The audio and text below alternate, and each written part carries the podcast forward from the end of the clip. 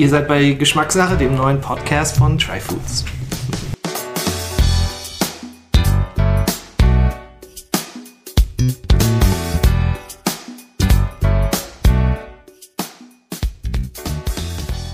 Hallo liebe Probierfreudige, willkommen zur 27. Ausgabe von Geschmackssache, dem Podcast von Tryfoods. Heute habe ich mir mal ein Obst vorgenommen und zwar das beliebteste Obst Deutschlands, den Apfel. Und für diesen Podcast habe ich Hinrich Quast interviewt. Hinrich ist in der Geschäftsführung des Vermarktungsunternehmens Augustin. Augustin ist aus dem alten Land der Wiege der deutschen Apfel- und Obstkultur in der Nähe von Hamburg. Und Augustin macht nicht nur Bio, sondern Demeter-Äpfel. Was das bedeutet, wird er mir im Podcast erklären. Hinrich erzählt mir auch einiges darüber, was ein guter Apfel eigentlich ausmacht, was es bedeutet, Obstbauer in Deutschland zu sein und er erzählt mir auch, warum alle männlichen Mitglieder seiner Familie einen Vornamen mit H haben. Also bleibt dran!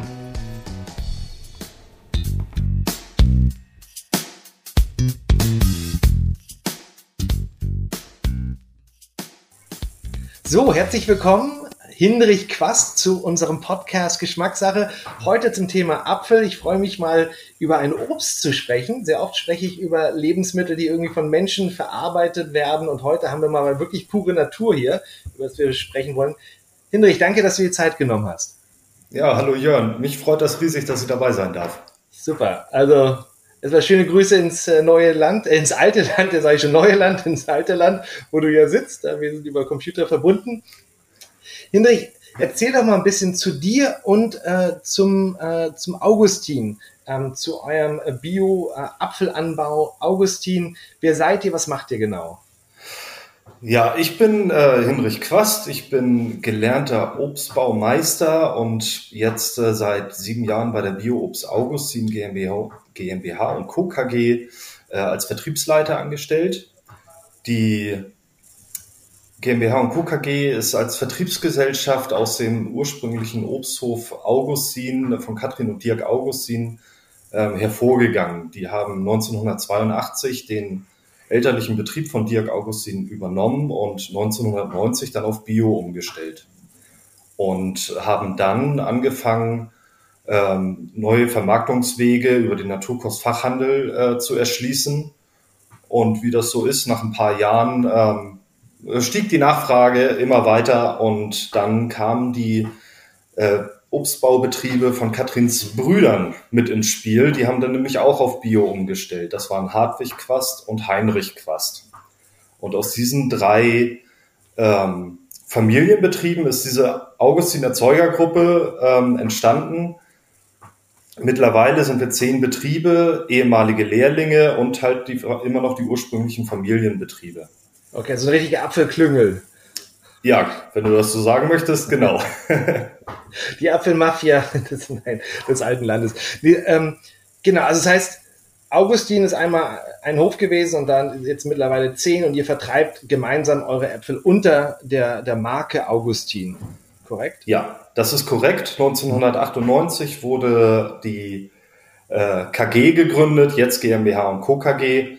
Ähm, das hat dann einfach die, die steuerlichen Gründe. Ein Obsthof darf nur bis zu einem gewissen Maß Obst dazu kaufen und weiterhandeln, sodass dann die Vermarktungsgesellschaft gegründet worden ist, die jetzt heute von der Tochter von Katrin und Dirk Augustin, Katharina Augustin, als Geschäftsführerin geleitet wird. Okay, aber ihr seid ja auch verwandt. Du bist auch mit der Familie Augustin verwandt, ist das richtig? Ihr seid genau. Ich bin der Neffe von Katrin und Dirk. Okay, gut. Und äh, interessanterweise, ich bin auch gestolpert darüber, dass du bist ja der Hinrich und irgendwie auf der Webseite habe ich dann Heinrich fast gelesen. Du hast auch gerade Heinrich angesprochen. Heinrich ist, ist dein Vater, habe ich jetzt gelernt. Und du hast mir auch gerade lustigerweise was über eure Vornamen in der Familie äh, äh, erzählt. Äh, wie war das nochmal? Also ihr, ihr dürft nur alle bestimmte Namen haben in eurer Familie?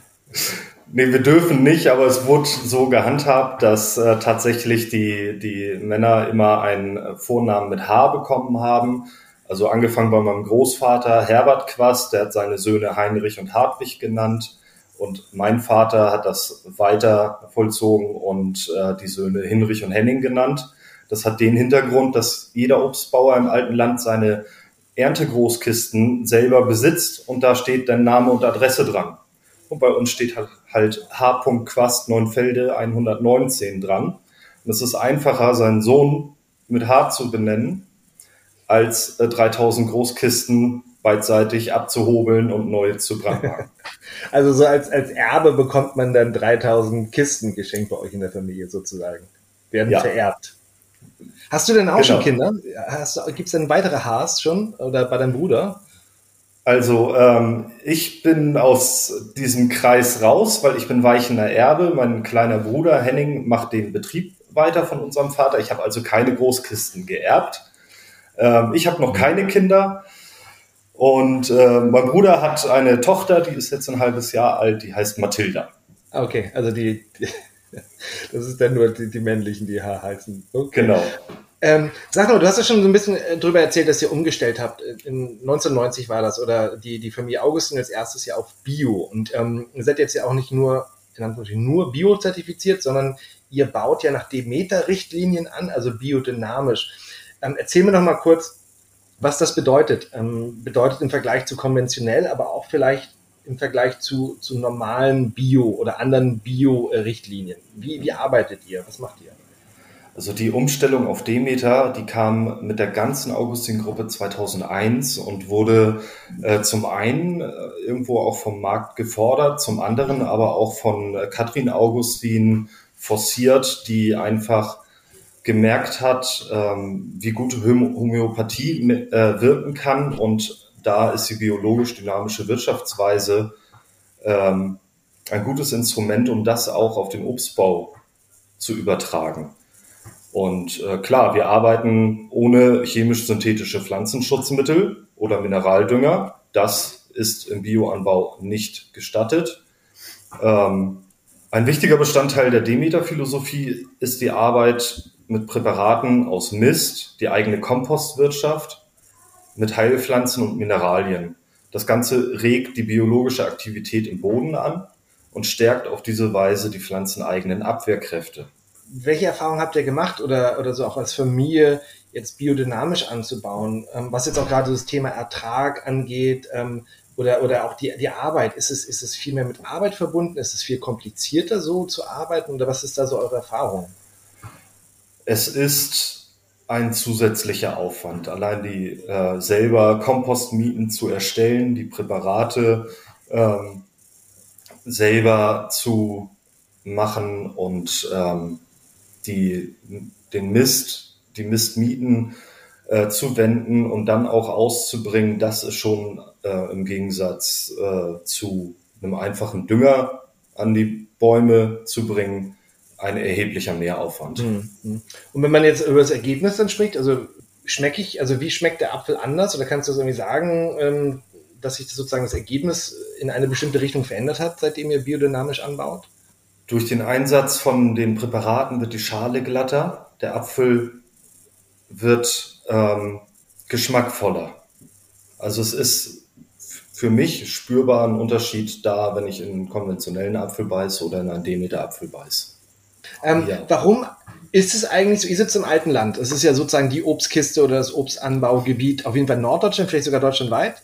Ich weiß nicht mehr, ist es, würdest du sagen, das ist das Obstanbaugebiet auch deutschlandweit oder gibt es noch andere vergleichbare in Deutschland? Vergleichbar von der Größe, von der Fläche ist definitiv ähm, die Bodenseeregion, wo auch viel Apfel produziert wird. Das ähm, alte Land hat hier den großen Vorteil, dass wir auf dem ehemaligen Elbschwemmland arbeiten. Das heißt, alles, der ganze Boden, das ist über Jahrhunderte von der Elbe immer wieder sind die Sedimente aufgeschwemmt worden bei jeder Flut. Und ähm, dieses Marschland speichert einfach sehr, sehr gut Nährstoffe und ist dadurch prädestiniert für den Obstanbau. Ein zusätzlicher ähm, äh, Standortvorteil ist hier ganz klar, dass wir genug Wasser haben. Das gibt es in anderen Regionen in äh, Deutschland und Europa nicht unbedingt. Wir haben das Wasser aus der Elbe, was wir zur Frostschutzberegnung und Bewässerung nutzen können. Okay, ja. Das macht Sinn. Dann lass uns mal über den Apfel sprechen. Was, was zeichnet für dich denn, wenn du sagst, oder wenn ich mal frage, was ist eigentlich ein guter Apfel? Was, was, was ist das für dich? Was zeichnet für dich einen guten Apfel aus? Geschmäcker sind zum Glück äh, unterschiedlich. Ähm, ich tue mich immer schwer an der Frage, weil ähm, ein Apfel, ein guter, muss ein tolles Aroma haben. Auch, das bildet sich aus dem äh, Zuckersäure-Verhältnis. Er muss für mich fest und saftig sein. Ich mag es nicht, wenn das äh, die Frucht zu weich ist. Und ich mag es auch nicht, wenn nach so ein paar Bissen der Saft schon weg ist und man nur noch auf Zellulose rumkaut. Ihr stellt oder, oder bietet ja eine große Apfelvielfalt an. Ähm, ihr habt eine ziemliche, ja, ziemlich große Anzahl an verschiedenen Sorten, die ihr anbaut. Sag doch mal da was dazu. Wie viele Sorten habt ihr und wie, wie geht ihr da vor? Also wie, wie entscheidet ihr, dass ihr eine bestimmte Sorte anbaut oder nicht anbaut? Ich glaube, in unserer Erzeugergruppe haben wir irgendwie um die 50 Apfelsorten im Anbau, aber ähm, die reduzieren sich ziemlich schnell auf, auf 12 bis 15 Hauptsorten, die einfach den großen Anteil ausmachen. Vieles sind äh, Randsorten äh, wie Saturn oder Reika. Davon äh, ernten wir vielleicht 250 äh, Kilo im Jahr. Das sind einfach Probepflanzungen, die noch irgendwo in den Anlagen stehen. Äh, Im Vergleich Elster als Hauptsorte ernten wir 2000 bis 2500 Tonnen im Jahr. Mhm. Und unsere Obstbauern sind eigenständige Betriebe. Aber natürlich wird uns die Frage gestellt, was soll ich jetzt pflanzen? Wenn man äh, eine Anlage rodet und einen Hektar neu anpflanzen soll, dann möchte der Obstbauer natürlich wissen, ähm, was soll ich da in den Boden stecken, weil so eine Apfelbaumgeneration, äh, die steht 20 bis 25 Jahre lang. Das ist also eine Entscheidung, die jeder Obstbauer, jeder Betriebsleiter im Prinzip nur zweimal in seinem Leben treff, trifft. Und wir müssen halt gucken, welche Sorten werden vom Markt gut angenommen, wovon brauchen wir mehr, welche Sorten sollen ähm, abgebaut werden. Das ist nicht ganz einfach, diese Fragen zu beantworten, vor dem Hintergrund, dass äh, äh, so ein Baum so lange steht. Ja, das glaube ich. Äh, langfristige Entscheidung. Wie geht ihr denn nochmal vor? Weil es gibt, wie du schon sagtest, der Markt hat ja bestimmte Anforderungen ja auch klar. Also die, ne, die sagen, okay, Elster kennt vielleicht jemand oder jeder oder Topaz auch oder sonstige Sorten, die, die, die es viel gibt. Klar, das müsst ihr ja irgendwo abdecken. Ähm, aber du bist ja auch im Vertrieb. Sagst du auch manchmal dann hier, boah, hier, wir haben eine ganz tolle neue Sorte oder so, äh, probiert die unbedingt mal hier ähm, Biofachhandel. Versucht ihr auch aktiv ähm, Sorten in den Markt zu bringen oder ist es wirklich mehr, dass ihr nur reagiert? Nein, wir versuchen schon, das aktiv auch äh, zu gestalten, was nicht immer ganz einfach ist. Wir probieren uns jetzt gerade an der Sorte Greta. Die ist, äh, ist die Besonderheit, dass sie hier im alten Land gezüchtet worden ist aus zwei schorfresistenten Sorten, die der Markt auch kennt, nämlich aus äh, neben Darlin Bell und dem Topas. Ja, da haben wir jetzt die ersten nennenswerten Erträge, so dass man dann auch mal ein bisschen großflächiger sich damit ausprobieren kann. Also das ist wirklich eine richtige, in dem Sinne, irgendwie Apfelsorten-Innovation, diese, ja. diese Greta. Und das ist auch ein guter Stichpunkt gerade oder Übergang, weil du hast mir ja auch ein paar Äpfel, du hast mir vier verschiedene Sorten geschickt ähm, zum Probieren. Die habe ich vor mir auch liegen hier. Die können wir uns ja mal anschauen. Also du hast mir Santana geschickt, Elster, Holsteiner Cox und Greta. Vielleicht erstmal die Frage, warum diese vier, also wie unterscheiden die sich vielleicht oder und warum hast du die ausgesucht als, als Stück weit ja auch äh, zu zeigen, was ihr macht? Zum einen ähm, sind das die Sorten gerade gewesen, die reif vom Baum kamen. Ich kann, hätte dir zum Beispiel noch keinen Boskop schicken können oder Topas, weil die einfach noch nicht reif gewesen sind. Mhm. Vielleicht kurz dazu für alle Hörer, weil der, weil der, nur, nur für alle Hörer, weil dieser Podcast ja auch länger dann ähm, online stehen wird. Wir sind jetzt Ende September, nur dass, dass die Leute das vielleicht ein, einordnen können. Ähm, wo wir im, in der Jahreszeit gerade sind. Ja, und dann äh, Elster und Holsteiner Cox als ähm, Elster als Standardsorte im deutschen Apfelanbau, würde ich sagen. Davon wird auch am meisten Menge mitproduziert. Der Holsteiner Cox als typisch norddeutsche Sorte und auch eine ältere Sorte, also um 1900, äh, glaube ich, in Dänemark gefunden. Der Santana als äh, besondere Sorte, weil dieser Apfel enthält sehr wenig von dem allergieauslösenden Protein mal D1. Das, äh, dieser Apfel kann von vielen Apfelallergikern tatsächlich gegessen werden. Und den Greta halt, weil das unsere neue Sorte ist und äh, geschmacklich sehr interessant. Einfach um dich mal so ein bisschen dazu verköstigen. Und wenn ich jetzt das verkoste, gibt es eine Reihenfolge, in, in, der du sagen würdest, so solltest du diese vier Äpfel äh, probieren? Du solltest bei Santana und Holsteiner Cox anfangen, weil die noch am meisten Säure haben. Danach ein, äh, den, den Elster essen, der ein sehr ausgewogenes Aroma hat zwischen Zucker, Säure und der Greta, der ist dann jetzt eher auch wenn er noch Säure mitbringt, eher der, der süßeste von diesen vier Sorten. Ich bin gerade schon dabei, parallel. Hm. Der Santana ist tatsächlich sehr spritzig, hm, sehr deutlich Säure, sehr erfrischend dadurch aber auch. Beim Holsteiner, da finde ich schon ein bisschen, also auch weiterhin sehr viel Säure, ein bisschen mehr schon Süße, ganz bisschen mehr als finde ich mhm. als beim Santana. Und dazu aber auch so eine andere Note noch, ähm, die jetzt irgendwie interessant macht. Also das ist einmal fast was Blumiges das Gefühl, und dann aber auch so ein bisschen was, was Herzhafteres auch. Ähm, also da, da den finde ich tatsächlich noch interessanter. Das ist ja so eine alte Sorte und der, also der hat anscheinend auch eine dickere Schale und, und so ein bisschen wachsiger ist er irgendwie. Das ist irgendwie so was, wie ich mir alte Sorten vorstelle. Irgendwie so, so eben so sehr, ne, so dicke Schale. Ja, der, der, der sieht jetzt auch nicht ganz so glänzend aus. Ähm, ist das was Typisches für alte Sorten? Neue Sorten sind meist tatsächlich auch äh, einfach auf Lagerstabilität und schickes Aussehen, glatte Schale gezüchtet. Und der Holsteiner Cox bringt als sortentypischer äh, Apfel aus der Cox-Gruppe, ähm, ein Verwandter ist der Cox Orange zum Beispiel, einfach auch so eine Berostung um die Stielgrube und die Blütengrube herum mit. Das ist von Jahr zu Jahr ein bisschen abhängig, wie die Witterung ist.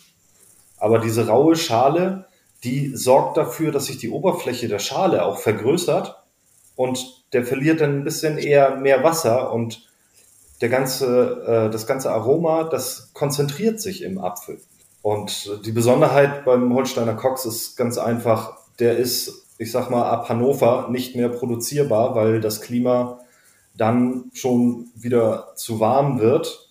Und ähm, der braucht einfach dieses maritime Klima, was wir hier im Norden haben, einfach auch um genug Säure zu produzieren.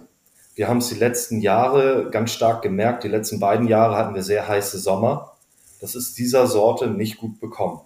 Hm. Und das ist der Klimawandel, den wir spüren, diese extremeren Hitzesommer. Ähm, das wird auf kurz oder lang, glaube ich, dafür sorgen, dass wir diese Sorte auch hier im Norden irgendwann nicht mehr anbauen können. Ja, das ist, äh, kann ich mir vorstellen, dass das, und dann, wenn du schon sagst, diese Entscheidung, natürlich mal, diese langfristigen Entscheidungen, irgendwas anzupflanzen, das kann ich mir vorstellen, wie schwierig das dann ist, ähm, zu überlegen, was, ja, äh, was, was müssen wir auch ändern, ne? welche Bäume müssen wir vielleicht auch äh, fällen oder, oder äh, sonstige neu anbauen, weil es einfach nicht mehr wächst. Andersrum kann ich mir vorstellen, gerade wenn das so eine norddeutsche Sorte ist, kann, also als Apfelbauer kann ich mir vorstellen, dass man da auch dran hängt und sagt, man will das eigentlich weitermachen. Ne? Ja, also da sind die Meinungen ganz, ganz unterschiedlich. Ich habe jetzt aus unserer Gruppe einen, einen Anbauer, der hat noch wieder Holsteiner Cox gepflanzt und alle anderen sagen, nee, da lasse ich jetzt die Finger von. Hinrich, wie ist es eigentlich bei, bei Äpfelbäumen? Wie alt können die werden? Wie lange tragen die oder, oder dauert es auch, bis, bis man da so Ertrag bekommt? Ja, das ähm, dauert etwas. Also wenn die Bäume gepflanzt werden, dann müssen sie erstmal vegetativ wachsen. Das heißt, sie müssen Holz bilden, ihren Standraum ausfüllen.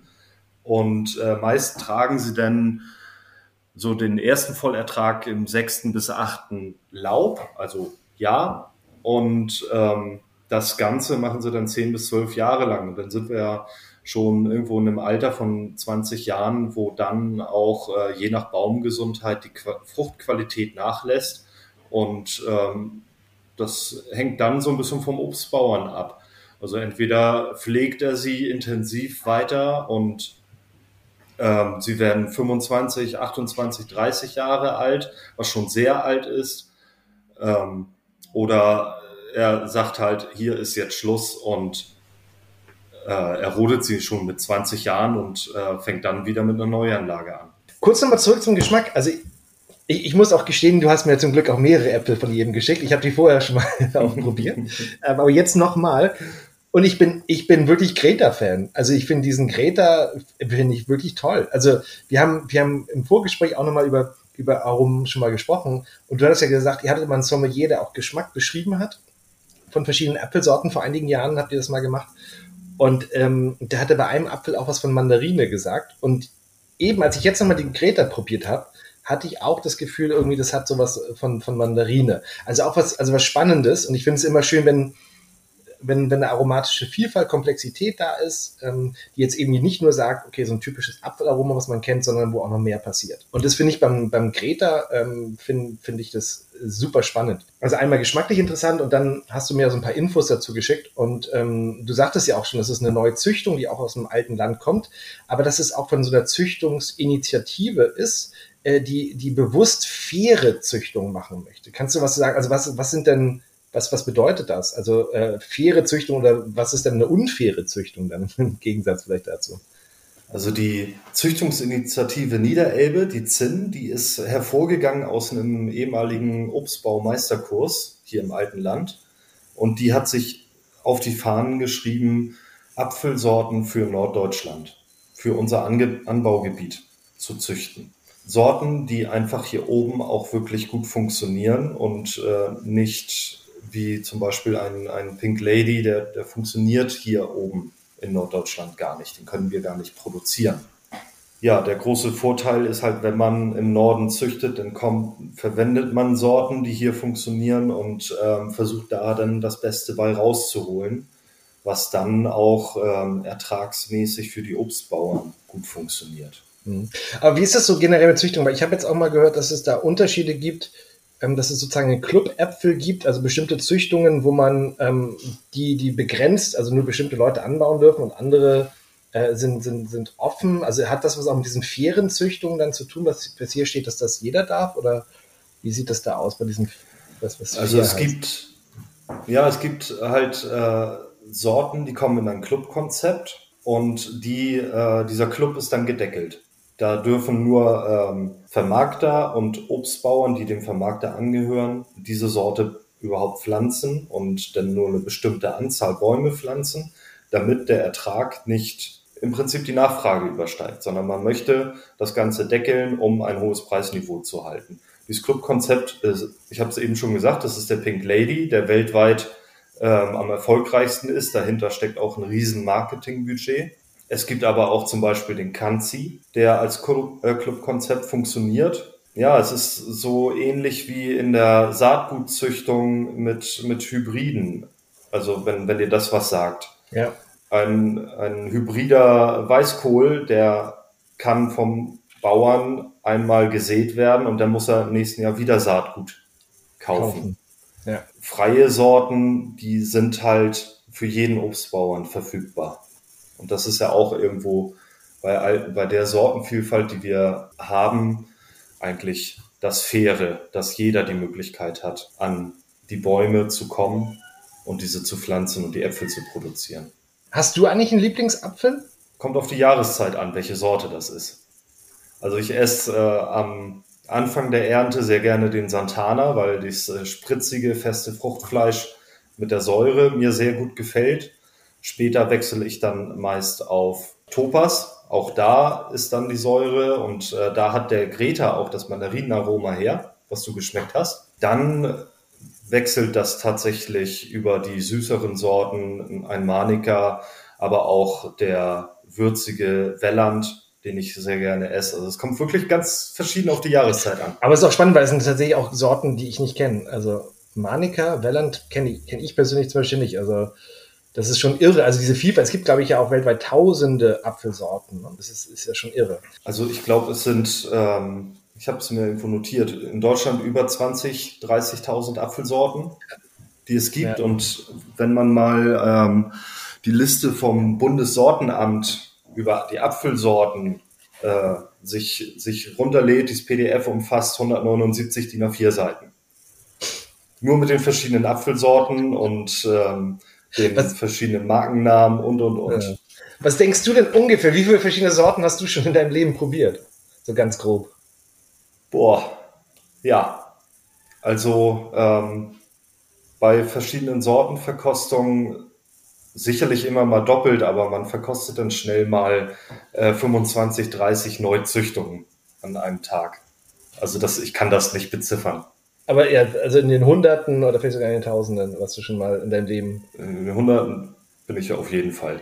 Ja. Und wir, wir haben ja auch schon vorhin, also gerade beim Holsteiner Cox, über das Thema alte Sorten gesprochen. Das ist ja irgendwie so ein Thema, was auch viel durch die Medien geht. Dieses ähm, alte Sorten, dass es ja irgendwie wichtig ist, äh, dass man, dass man die weiter anpflanzt. Aber warum ist das eigentlich? Also warum ist es so, dass, dass, dass, äh, dass alte Sorten, ja, dass, dass die gut und wichtig sind? Na, es ist die, die biologische Vielfalt, die irgendwo erhaltenswürdig ist. Die alten Sorten sind meist besonders reich an Polyphenolen, was äh, einfach äh, auch freie Radikale im Körper binden kann. Ähm, da ist der Gesundheitsaspekt ganz groß. Und es gibt auch Züchtungsinitiativen, die beschäftigen sich damit, mit alten Sorten neue Sorten zu züchten, um nämlich eben den hohen Polyphenolgehalt mit entsprechendem Geschmack von modernen Sorten zu verbinden. Und was einfach immer auch ein Thema ist, viele alte Sorten sind nicht so gut lagerfähig. Da die richtige Kreuzung zu finden, äh, das ist Ziel solcher Initiativen.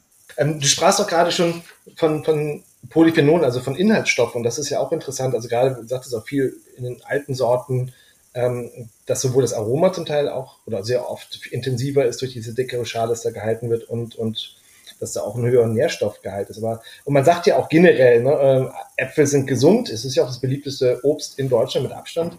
Ähm, Im Englischen gibt es ja dieses schöne ähm, Sprichwort, an apple a day keeps the doctor away. Äh, was aber, also Polyphenol ist ja eine Sache, ein Antioxidantien, was da drin ist, was gesund macht, aber warum, warum sonst sagt man, dass, dass Äpfel so gesund sind?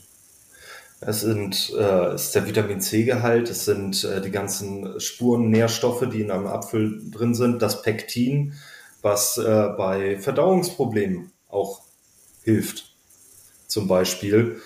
Ähm, es ist das Gesamt, die, die Gesamtinhaltsstoffe eines Apfels, die das einfach äh, ja, zu einem Multitalent machen. Ich habe mich äh, im Vorfeld auch noch ein bisschen zu, das ist ja mein Feldgeschmack, äh, von Apfel äh, oder Äpfeln ähm, da ein bisschen schlau gemacht und habe eine Studie gefunden, die verschiedenste Apfelsorten schon äh, analysiert hat und ähm, die haben herausgefunden, dass da über 300 verschiedene Aromstoffe drin sein können. Und das ist ja auch, finde ich, phänomenal und total überrascht, ja, dass das so eine riesige Vielfalt ist. Ähm, 300 verschiedene. Und das kann sein von, das sind von äh, Aromen, die an, an Mandelöl erinnern, äh, bis zu Orangenhaut. Also eine, eine sehr, sehr große Vielfalt. Ähm, und das finde ich eben super. Also das kann man auch in diesen vier Äpfeln, die du mir geschickt hast, schon mal, schon mal sehen, dass es ähm, dass es halt einfach unterschiedlich ist und dass Apfel nicht gleich Apfel ist.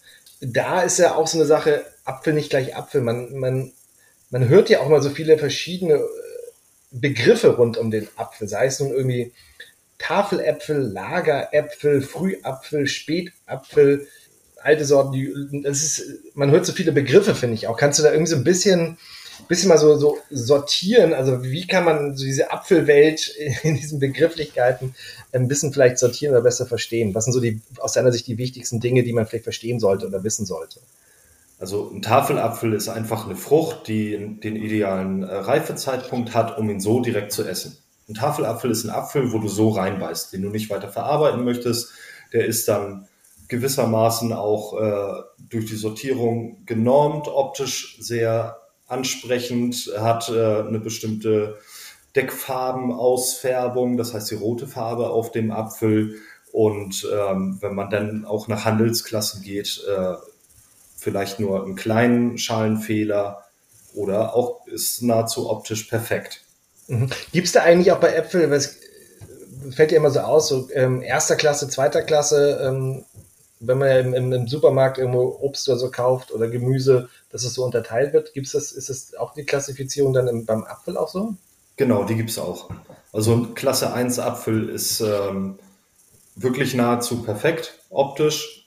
Und ein Klasse 2 Apfel, der darf zum Beispiel einen Schalenfehler haben ähm, oder also einen Schorffleck zum Beispiel, der im Prinzip ein Quadratzentimeter groß ist. Das ist laut Handelsklasse 2 noch erlaubt. Das wird aber vom Kunden leider sehr selten nur noch angenommen. Hm. Wie ist es denn so als, als äh, Bio-Apfel? Anbauer und, und äh, Vertriebler, wie sinnvoll siehst du diese, diese, diese Klassen an? Ist das was Sinnvolles?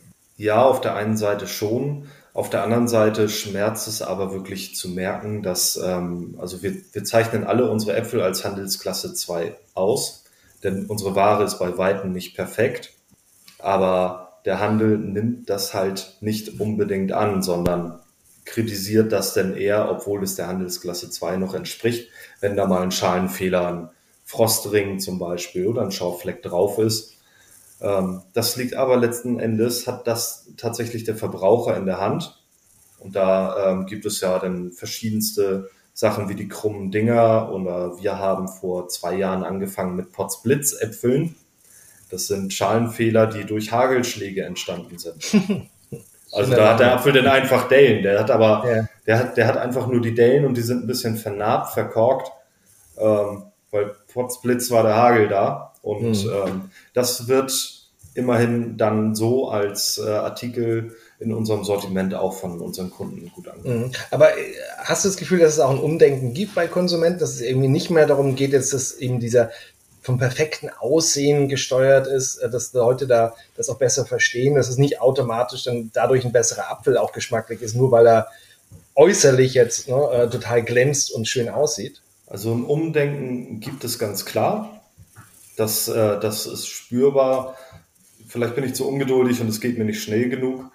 Man merkt immer wieder, wenn man mal Verkostungen macht und stellt da Kisten hin mit Äpfeln und da sind Schalenfehler mit drin. Und alle sagen vorher, ja, das, sowas kann man doch alles mitessen, weil man denen das gezeigt hat. Am Ende suchen sie sich immer die besten Äpfel aus der Kiste raus. Das ist, glaube ich, einfach über Jahrzehnte dem Verbraucher so antrainiert worden, weil es immer nur perfektes Obst und Gemüse im, im LEH da landet. Okay, also Tafeläpfel, jetzt kommen wir mal kurz zu den Begriffen zurück. Was, was ja. macht denn ganz genau ein Lagerapfel aus? Was ist denn das genau? Lageräpfel sind Äpfel, Apfelsorten, die länger gelagert werden können. Das heißt, ähm, wir fangen bei den Lagersorten mit Santana an. Den Santana können wir bis Februar lagern, dann äh, Holsteiner Cox bis, bis Januar, also einen längeren Zeitraum.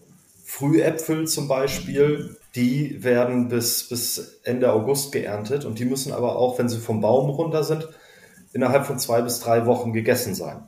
Weil die geben diese Lagerfähigkeit nicht her. Die bauen dann ganz schnell die Säure ab, die fangen schnell das Gammeln an, wenn da auch nur die kleinste Wunde in der Schale ist.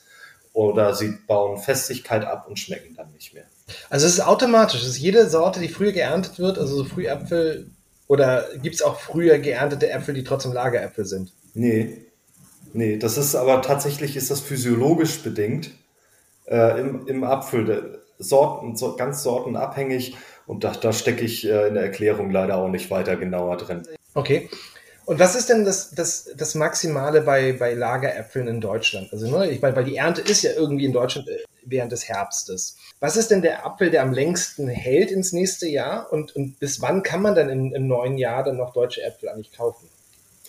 Also man kann deutsche Äpfel im Prinzip, wenn die Menge vorhanden ist, das ganze Jahr über kaufen, weil es gibt Sorten wie den Natura oder die Sorten der Jona-Gold-Gruppe, ähm, der Red Jona-Prinz zum Beispiel, die sind im Prinzip zwölf Monate lagerfähig. So ein Red Jona-Prinz, der wird jetzt geerntet, dann können wir den auch bis, bis äh, September durchlagern. Natürlich hat man trotz der Spezialleger äh, gewisse Lagerverluste. Die Äpfel veratmen etwas, äh, also verlieren etwas Wasser, veratmen etwas Zucker. Der ein oder andere hat man äh, schlechtes äh, Immunsystem letzten, letzten Endes und fängt dann doch das Gammeln an im Lager. Aber das ist möglich und man kann das Ganze auch auf die Spitze treiben. Also es gibt im konventionellen Anbau und Handel ist die Behandlung mit Smart Fresh zum Beispiel bei manchen Sorten gang und gäbe. Das ist einfach eine Begasung, die wird dann nach der Ernte noch durchgeführt im Lager quasi und die sorgt dafür, dass die Ethylenrezeptoren im Apfel, wo das Ethylen andockt und den Apfel reifen lässt, blockiert werden. Und der Apfel bleibt dann weitaus lagerstabiler als äh, unsere Bio, Bio-Äpfel. Okay, also ihr begast, denke ich ja mal nicht. Aber wie lagert ihr denn eure Äpfel? Also was, wie kann ich mir das vorstellen? Wie sehen eure Lagerräume aus? Also unsere Lagerräume, die äh, fassen meist so 50 bis, bis 100 Tonnen Äpfel. Das sind im Prinzip große Kühlzellen, wo die Äpfel nach der Ernte runtergekühlt werden. Und äh, wenn wir jetzt so, einen, so einen Raum Elster nehmen, dann kühlt man die Äpfel auf 1,2 bis 1,5 Grad Celsius runter. Und wenn die die Lagertemperatur erreicht haben, dann wird dieser Raum geschlossen. Das heißt, wir versiegeln die Tür gasdicht und dann geben wir Stickstoff in den Raum rein, den wir ähm, mit einem Stickstoffseparator einfach der Umluft entnehmen. Der wird da reingepumpt in den Raum, um Sauerstoff zu verdrängen. Und äh, so bauen wir dann die Lageratmosphäre auf, äh, die wir für die Sorte Elster haben möchten. Das mhm. heißt, wir wollen in diesen ULO-Räumen, Ultra Low Oxygen, ganz wenig Sauerstoff haben. Da fahren wir den Sauerstoffgehalt auf, auf ein Prozent Sauerstoff runter. Gleichzeitig möchten wir aber auch ein bisschen höheren CO2-Gehalt in dem Raum haben, was den Apfel wiederum ein bisschen unempfindlicher gegen Fäulnis macht und einfach die, die Lagerstabilität wahrt. Und so können wir einen Elster wirklich bis Juni lagern. Wir versetzen den quasi in Winterschlaf. Mhm. Da ist ja immer, also An Anschlussfrage, ich weiß nicht, die kommt ihr dann ja auch vielleicht öfter, gerade wenn sich Leute eben auch viel mit, mit Themen beschäftigen, ähm, Nachhaltigkeit, ähm, CO2-Abdruck, Energieverbrauch. Was ist denn besser, schlechter, was wir ja auch gerade Energiehaushalt angeht, einen lang gelagerten Apfel in, aus Deutschland zu kaufen, wo ihr, das, das braucht ja Energie, so, sowas, solche Lagerräume dann ja auch zu kühlen, ähm, versus dann vielleicht zu sagen, ne, dann, dann hole ich ihn lieber, äh, wenn es dann hier Januar, Februar ist oder Februar, März aus von der Südhalbkugel, wo dann ja geerntet wird. Ähm, das denke ich mal, die Frage bekommt ihr doch bestimmt häufiger, oder? Was, äh, oder also wie, wie wie viel Energie verpulvert ihr durch die, durch die Lagerung? Äh, wie, ist, wie sieht das aus? Also ich kann es nicht genau be beziffern, aber natürlich brauchen wir viel Energie jetzt während der Ernte, um die Äpfel runterzukühlen. Wenn wir draußen 19 Grad haben, dann haben wir ja einen ganz, ganz schönen Batzen Temperaturunterschied, den wir da äh, überwinden müssen. Das kostet natürlich Energie. Ähm, wenn die auf Temperatur sind, dann kostet es nur noch den Erhalt der äh, Temperatur. Das ist tatsächlich übersichtlich. Äh, unsere Betriebe arbeiten alle mit regenerativen Energien. Das heißt, sie haben auf den Hallendächern Photovoltaikanlagen. Mhm. Ein Betrieb hat mhm. sogar äh, Windkraftanlagen, so dass da nahezu ein Ausgleich geschieht. Wir bei Augustin äh, sind sogar noch einen Schritt weiter gegangen. Wir äh, nehmen die Abwärme von den Äpfeln, die aus dem Raum kommt, und das Ganze geht durch einen Wärmetauscher und damit heizen wir dann das Wohnhaus, das Nebengebäude und auch unsere Büros im Vertrieb. Ein Apfel, der im Frühjahr aus Argentinien zum Beispiel kommt, da wird oft argumentiert, dass der ja gar nicht so viel Energie verbraucht, wenn er im Kühlcontainer auf einem großen Containerschiff nach Deutschland kommt, ähm, was da viele Leute nicht so ganz auf dem Zettel haben, wie ich finde. Deswegen finde ich, haben wir immer noch die bessere äh, Energiebilanz. Der Apfel aus Argentinien wird bei 30, 35 Grad geerntet, muss auch runtergekühlt werden. Die argentinischen Obstanbaugebiete sitzen nicht an, unbedingt an der See, sondern auch 500 Kilometer im Inland. Das heißt, da ist auch ein massiver Lkw-Transport bis zum Hafen noch vorher und dann landen sie hier in Rotterdam und müssen auch noch durch Europa gefahren werden. Also ich würde nicht sagen, dass das besser ist. Mhm. Nee, nee, es ist interessant, dass man das genau, dass man das aufdröselt und ein bisschen besser versteht. Gibt es eigentlich Sorten, die ihr sagen, oh, die hätten wir vom Geschmack oder eigentlich vom Apfel her, würden wir die total gerne anbauen oder mehr anbauen, aber sie eignen sich nicht aufgrund von Lagerfähigkeit oder anderen Dingen sie wirklich zu vertreiben? Gibt es da, wo man sagt, ach Mensch, schade, die, die, das ist eigentlich ein toller Apfel, aber der lässt sich irgendwie nicht vertreiben, nicht lagern oder Ja, also die Sorten Welland und Natura, die sind geschmacklich mit das Beste, was es zurzeit einfach gibt. Sie sind aber anbautechnisch echte Diven. Das heißt, die sind da, da auch äh, Menge zu, von zu produzieren sehr schwierig. Die Hektarerträge sind gering. Äh, der Welland berostet sehr, sehr gerne und das geht so weit, dass er rissig wird und dann nicht mehr vertriebsfähig ist. Der Natura hat einfach einen, einen sehr, sehr geringen Ertrag. Er ist wunderbar lagerfähig. Beide Sorten werden von unseren Kunden wie verrückt nachgefragt. Aber ähm, die Obstbauern haben da keine bessere betriebswirtschaftliche Rechnung von als bei einem Topas oder Elster zum Beispiel. Und um das doch noch zu forcieren, dass diese beiden Sorten gepflanzt werden, vermarkten wir diese beiden Sorten als Premium-Sorten, die dann durchaus mal 30, 40 Cent mehr das Kilo kosten als ein Elster zum Beispiel. Hm. Ja, stimmt. Das ist aber das ist ein guter Punkt, weil wenn ich zum Beispiel hier in Berlin äh, zum Biomarkt gehe, und dort Äpfel kaufe, wo ihr auch vertreten seid, dann ist es aber meistens so, dass, das ist ja, dass, da gibt es dann drei, vier Sorten oder fünf Sorten vielleicht. Und das ist immer ein Einheitspreis, wenn ich mich recht erinnere. Also es ist dann eben, es gibt da drei, vier Sorten und da wird das gleiche genommen. Also würdest du sagen, dass da wenig, wenig Sensibilität oder, oder ähm, sei es im Handel oder auch dann eben bei den Konsumenten gibt, zu sagen, ja, wie, wie jetzt bei Wein oder anderen Dingen auch sagen, das ist, das ist ein Apfel, der ist einfach auch teurer. Also das, das fehlt dann, wenn man, also das höre ich so ein bisschen raus, gerade mit diesem Premium-Apfel auch, oder? Also ja, die, die Problematik ist da ganz einfach im, im Naturkostfachhandel oder allgemein im Handel die Unterscheidbarkeit. Du kannst eine Flasche Wein, da kommt ein EAN-Strichcode äh, ran, dann ist er an der Kasse ganz klar von einem anderen Wein zu unterscheiden und kann, dem kann ein Preis zugeordnet werden. Die Bio Company hat sechs bis acht Sorten im Regal und ähm, man kann nicht von jedem Mitarbeiter erwarten, dass er jede Sorte auseinanderhalten kann. Und deshalb haben sie den Einheitspreis. Und wenn sie dann von uns die Premium-Sorte mit reinnehmen, dann liegt er trotzdem bei dir in Berlin im Markt zum Einheitspreis. Das Ganze ist dann eine Mischkalkulation. Verstehe. Also es ist wirklich, das sind diese praktischen Gründe dann in, in der Umsetzung. Man müsste dann irgendwie was anderes machen, um sie, ja. um sie optisch wirklich ganz deutlich unterscheiden zu können. Ja, ich, ich müsste sie zum Beispiel labeln mhm. oder ich müsste sie in Vierer Foodtainer oder in Beutel packen, was ja nicht unser Ziel ist. Wir wollen ja keinen Verpackungsmüll machen. Wir bieten äh, oder verkaufen 95 Prozent unserer Äpfel lose. Gibt's denn, gibt es eine Möglichkeit, wie ich hier in Berlin an, an Natura oder Wellern komme? Jetzt hast du mich ja neugierig gemacht. Momentan nicht. Natura werden erst Ende Oktober geerntet. Und die kommen dann erst äh, wahrscheinlich im Mai in den Verkauf von uns. Und ähm, die Welland, da steht jetzt langsam die Ernte an.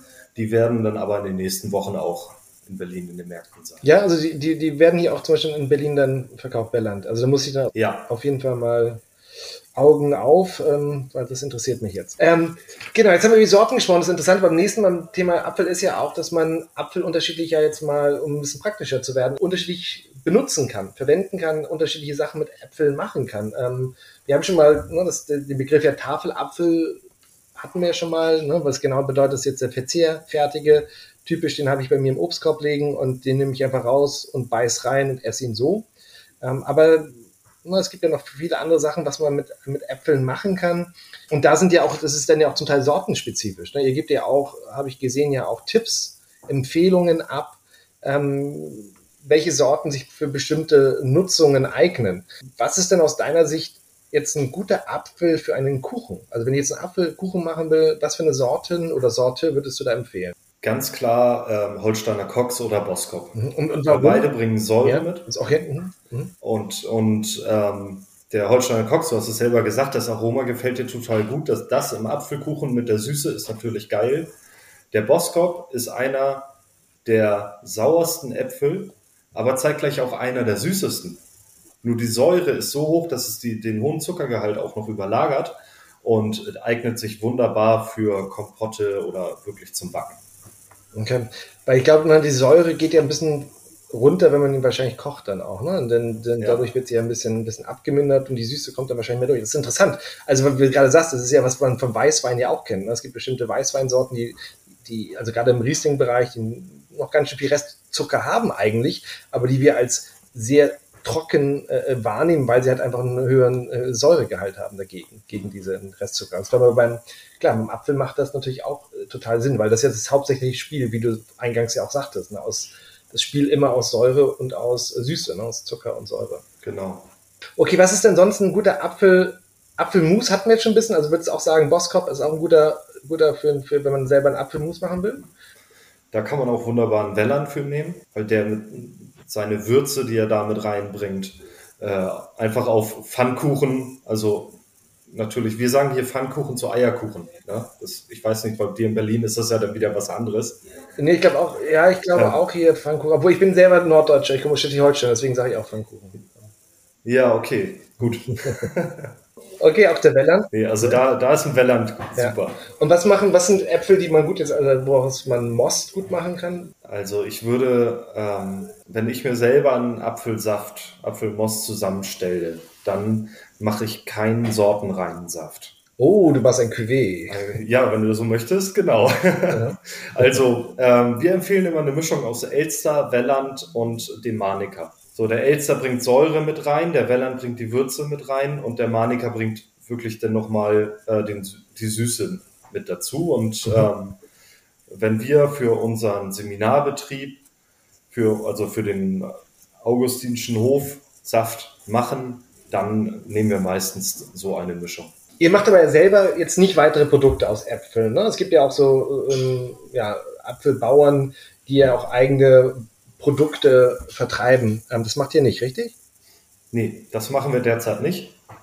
Wir haben äh, mal mit äh, der Firma Völkel zusammen äh, einen Saft gemacht, einen edlen Augustin. Das war auch eine Mischung, die wir von Jahr zu Jahr neu bestimmt haben. Da haben wir dann die Sorten, Sortenreihen geliefert und dann ähm, das Mischungsverhältnis bestimmt und dementsprechend hat, hat die Firma Völkel das abgefüllt.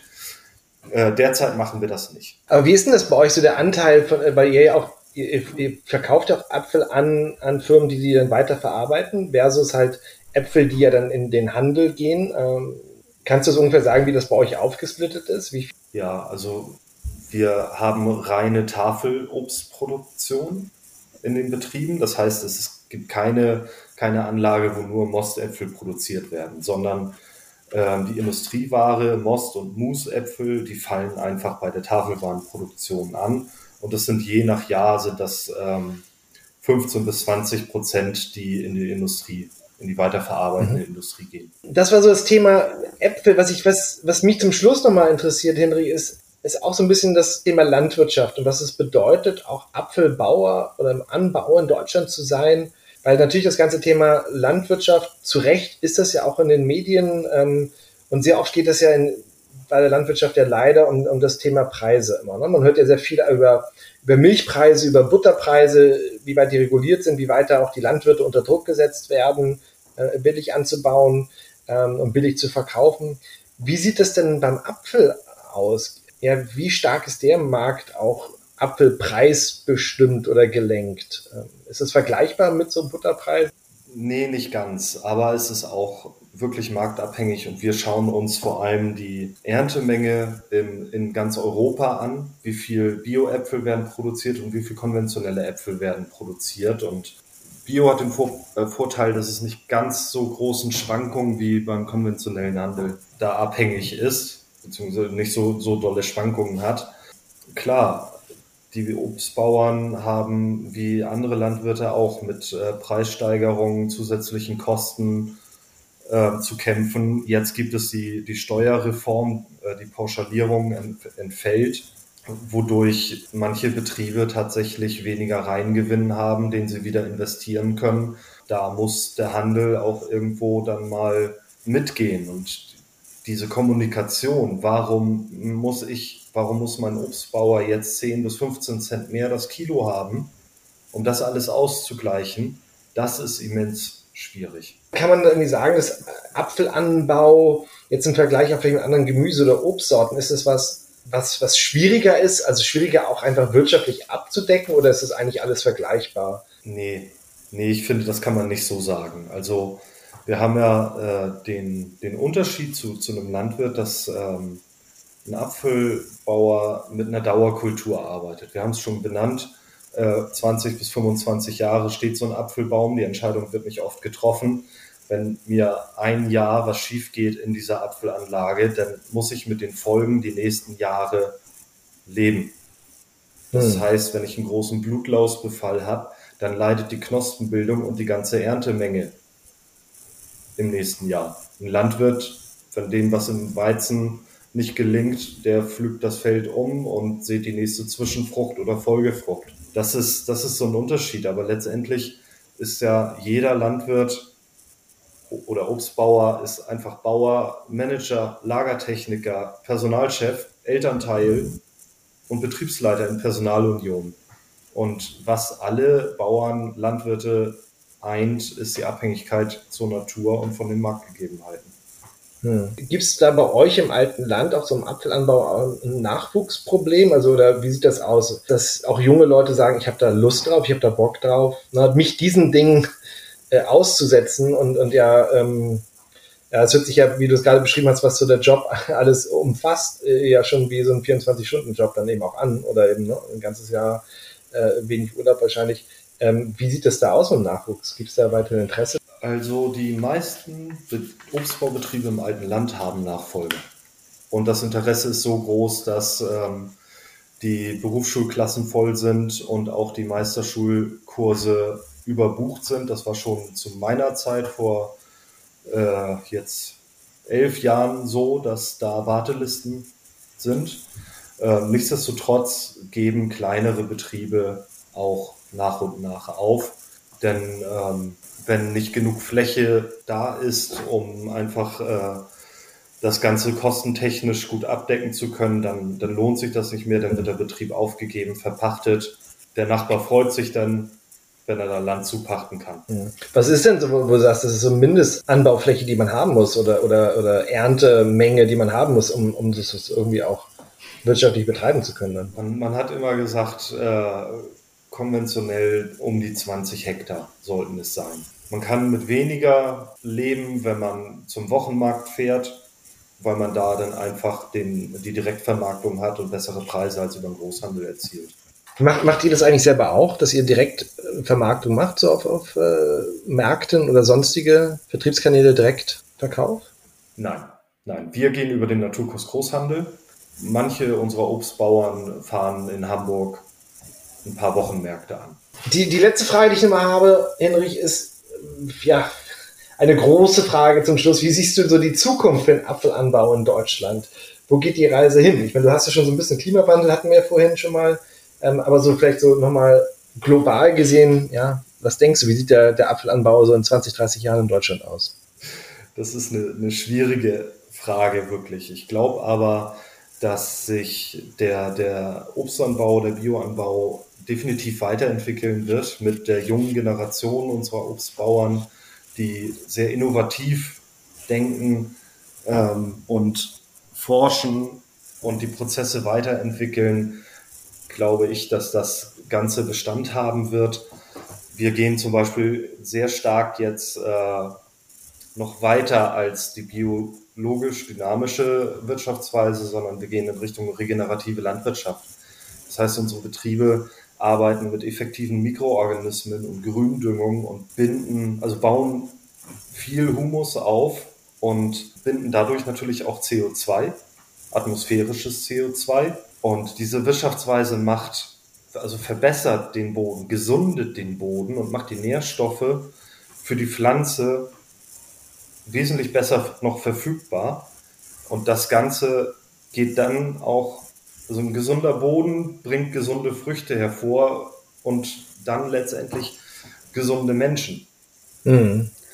Ähm, was, wir sind, was wir essen. Nichtsdestotrotz wird sich der Markt sicherlich verändern. Der Markt verändert sich ständig und ähm, ich hoffe sehr, dass wir weiterhin ähm, so arbeiten können, wie wir arbeiten möchten und unsere Betriebe auch erhalten können. Ja, spannend. Also auch dieses Thema Boden. Ich habe ja unterschiedliche Interviews mit Leuten gemacht und wie, wie sei es nun beim Wein oder ich habe auch mit, mit Olaf Schnelle, der, der sehr vieles Gemüse anbaut, ähm, gesprochen und dieses Thema Böden, regenerative Landwirtschaft. das ist ein großes, großes Thema und ich glaube, ne, das ist eben Jahrzehnte lang ähm, oder vielleicht sogar Jahrhundert lang äh, einfach nicht, nicht angeschaut werden, sondern wirklich eher zu sagen, okay, wir nutzen eher den Boden aus und versuchen da alles rauszuziehen ähm, aus dem Boden, wie es geht, aber nicht daran zu denken, dass es ja regenerativ sein muss. Und ich, das ist, glaube ich, wirklich ein großes Umdenken, was ja gerade stattfindet ähm, in unterschiedlichen Aspekten der Landwirtschaft, was total sinnvoll ist, wo ich auch wenig drüber wusste über Böden, aber ich finde das total faszinierend sich damit tatsächlich auch zu beschäftigen. Also von daher, das hört sich doch schon mal hoffnungs, hoffnungsvoll an. Und dass der Nachwuchs da ist, das finde ich eben auch toll. Und wenn es dann eben auch noch so tolle Sachen gibt, wie diesen Kreta-Apfel, den ich auch probieren durfte, äh, was dann auch da entsteht aus Innovationen, ja, da sieht doch die Zukunft rosig aus. wie ein rosiger Apfel. Ja. ähm, was ich auch gelernt habe, Rosengewächse, Äpfel gehören jetzt zu den Rosengewächsen. Das wusste ich vorher auch nicht. Rosa 10, ja. Also von daher eine rosane Zukunft. Hinrich, ich danke dir für deine Zeit und äh, ja, sehr gerne. Ja, dein, dein, deine Erfahrung und Wissen über Apfel, dass du das heute mit uns geteilt hast. Vielen Dank. Ja, ich weiß nicht, wie es euch geht, aber ich habe heute viel über den Apfel gelernt und einiges Leckeres probiert. Also mein Tipp an euch, schaut mal ein bisschen genauer hin, wenn ihr in den Laden geht, welche Apfelsorten es gibt und probiert euch ruhig mal durch, denn es gibt tatsächlich große Unterschiede. Also in diesem Sinne bleibt neugierig, abonniert gerne unseren Kanal oder schreibt mir unter info@tryfoods.de, falls ihr Fragen oder Anmerkungen zum Podcast habt.